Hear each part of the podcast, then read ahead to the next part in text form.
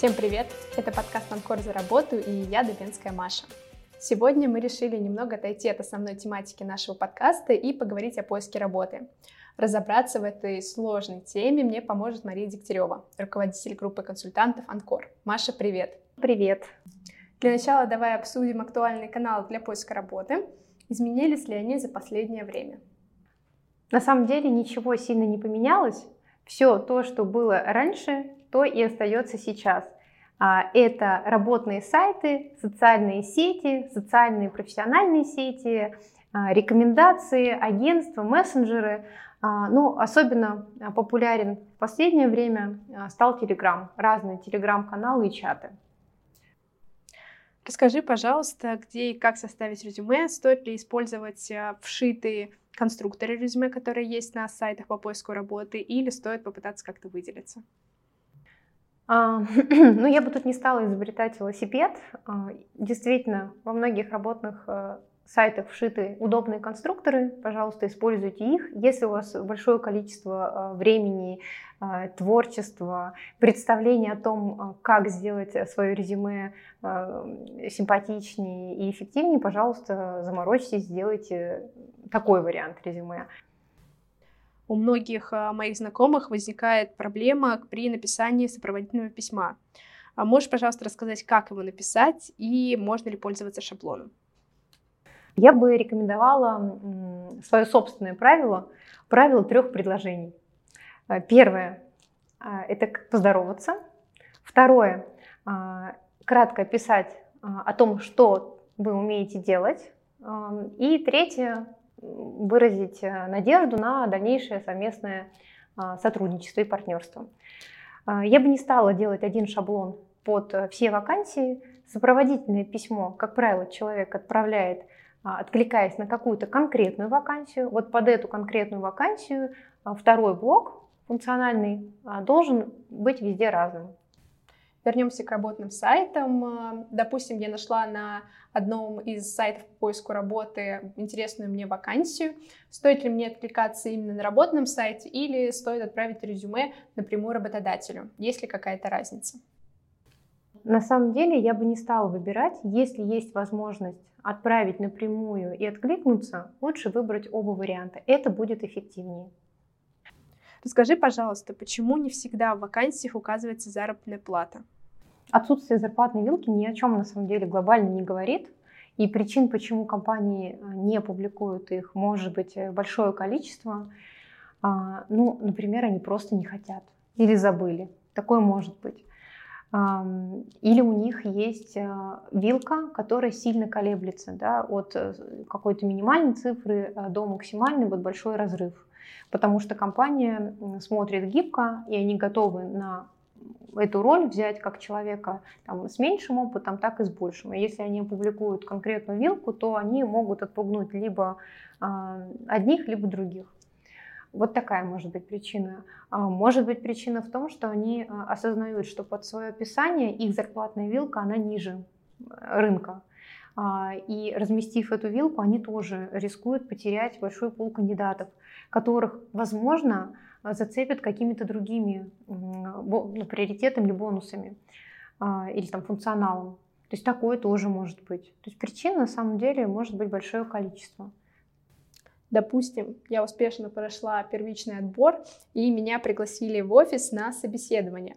На что мне стоит э, обратить внимание и как подготовиться к собеседованию?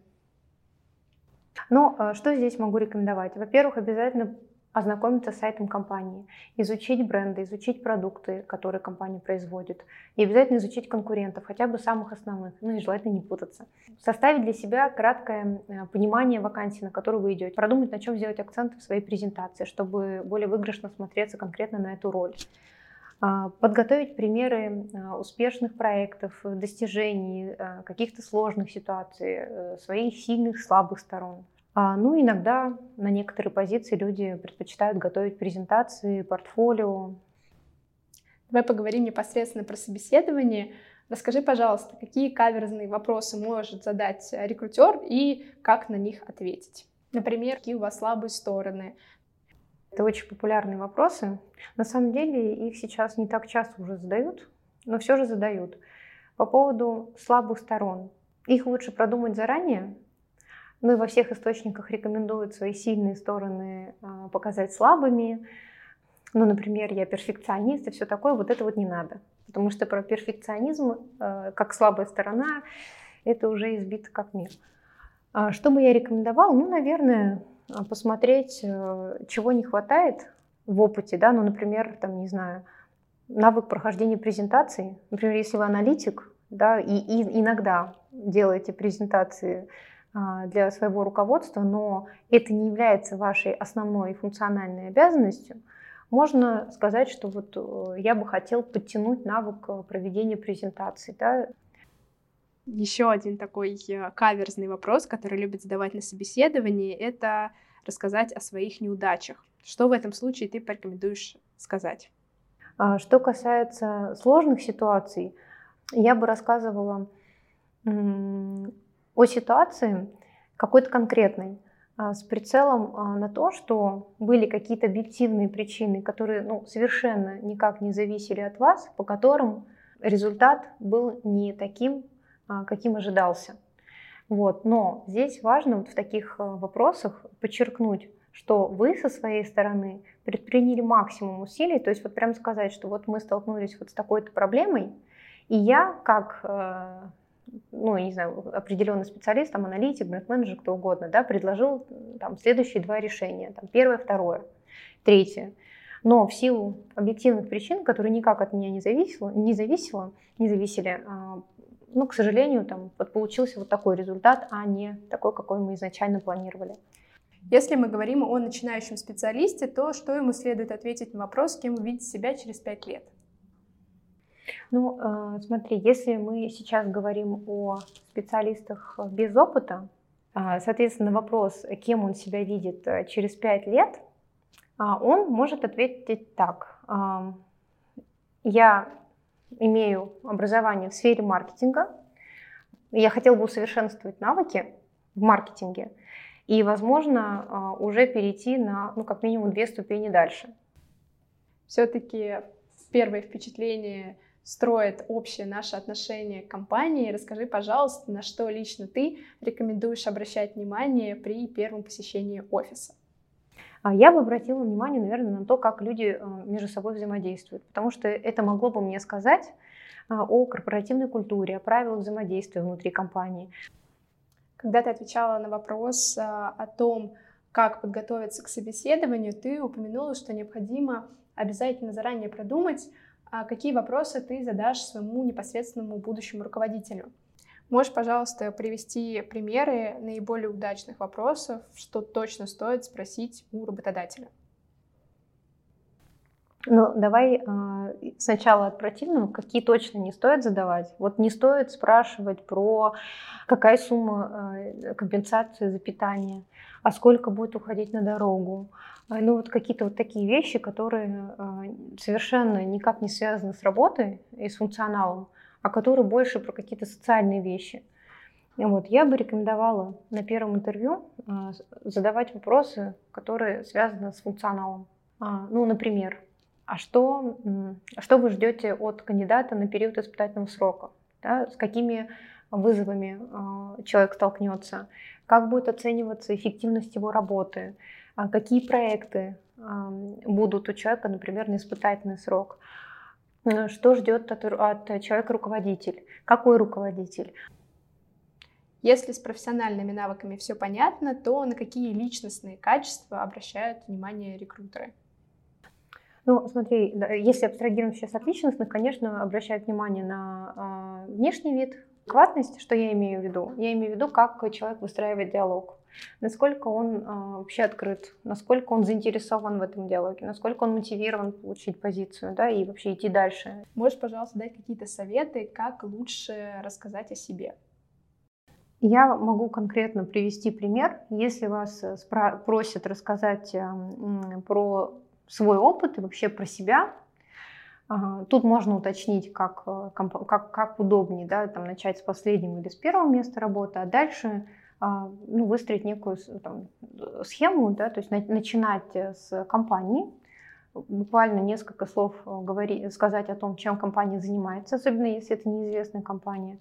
Далее рассказать о, об отделе, в котором вы работали, ну, можно прям назвать, там, отдел такой-то. А, и рассказать о структуре этого отдела, то есть где в рамках этой структуры были вы, кому подчинялись вы, а, кто был параллельно из коллег на такой же позиции, если кто-то был, то как вы делились по функциям и, а, соответственно, если вы руководитель, кто был под вами, сколько человек и чем они занимались. А дальше уже перейти к описанию своего функционала. Функционал я рекомендую делить на несколько блоков, там, не знаю, там условно 3, 4, 5 а, чтобы не вдаваться в подробности и не терять время. А, а если работодателю будет интерес, будут интересны какие-то детали, он вас об этом спросит. Ну и а, там, последнее, это перейти, можно рассказать о своих достижениях, пару слов тоже, и перейти уже к причинам ухода или рассмотрения. Про причины ухода тоже нужно говорить лаконично, но при этом они должны быть прозрачными, понятными и логичными. В жизни случаются разные ситуации, и не всегда получается расстаться с предыдущим работодателем на позитивной ноте. А на новом месте работы часто спрашивают, почему вы ушли с предыдущего места. Как лучше рассказать о причинах? Во-первых, не ругать работодателя, не ругать э, своих э, э, руководителей, подчиненных и прочее. То есть вот абстрагироваться от какой-то личной истории ну, наверняка э, причиной ухода был, была не какая-то одна причина, может быть, была совокупность, их было несколько. А, поэтому лучше сделать акцент на, может быть, на, на, на чем-то связанном с функционалом. Например, не знаю, хотели вы а, использовать там вот такую программу, а в компании не, изначально она планировалась запуститься, но вот по факту не запустили, там, не знаю, бюджеты сократили, еще что-то, и в итоге вы как профессионал не растете, поэтому вы решили а, покинуть и смотреть. А поскольку а, работа занимала большое количество времени, у вас просто физически не было возможности там, ходить по а, интервью, или, например, у вас проект завершился, и чтобы не подводить коллег, вы решили уйти из компании, чтобы новый проект уже начинали новые коллеги. Вот, можно как-то так отвечать.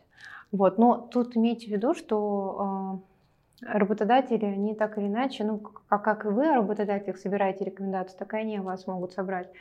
Поэтому я бы все-таки э, советовала не уходить с какими-то негативными историями. Лучше всегда со всеми прощаться на хорошей ноте, даже если вас что-то не устраивает, потому что это всегда будет вам в плюс в будущем. Вы никогда не знаете, а, когда и с кем вы в будущем столкнетесь на своем профессиональном пути. В финале нашего подкаста хочу попросить тебя дать советы а, людям, которые сейчас находятся в поиске работы, с чего начать и как а, максимально быстро и удачно устроиться на работу. Ну, давай я дам общие рекомендации, чтобы они были применимы для всех, независимо, есть у тебя опыт или нет. Ну, во-первых, важно понять, э, на какую позицию ты хотел бы э, апплицироваться. Выписать, ну, условно, там все синонимы э, названия этой позиции чтобы при поиске ты мог э, разные варианты э, названий использовать. Это расширить пул, пул вакансий. Второе, я бы выписала все компании, э, куда тебе хотелось бы попасть. А третье, я бы подумала а, и набросала себе, какие варианты э, связи с этими компаниями и есть.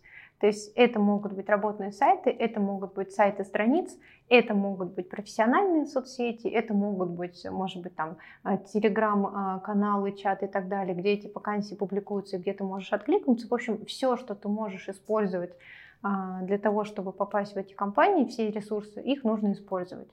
Дальше я бы э, приступила к рассылке, ну, то, то есть уже к действию.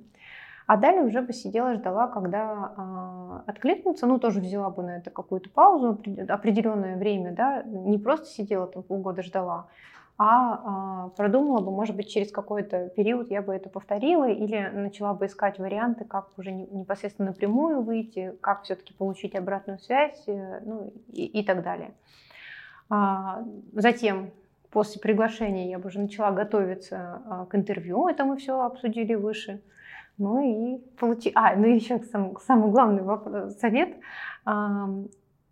Я э, всем рекомендую всегда не отчаиваться, даже если вы долго, ну, по вашим а, меркам не можете найти работу, хотя в среднем поиск работы занимает у всех по-разному, ну вот раньше до 4 месяцев, сейчас это будет чуть больше, э, чуть дольше. А, вот, не отчаивайтесь.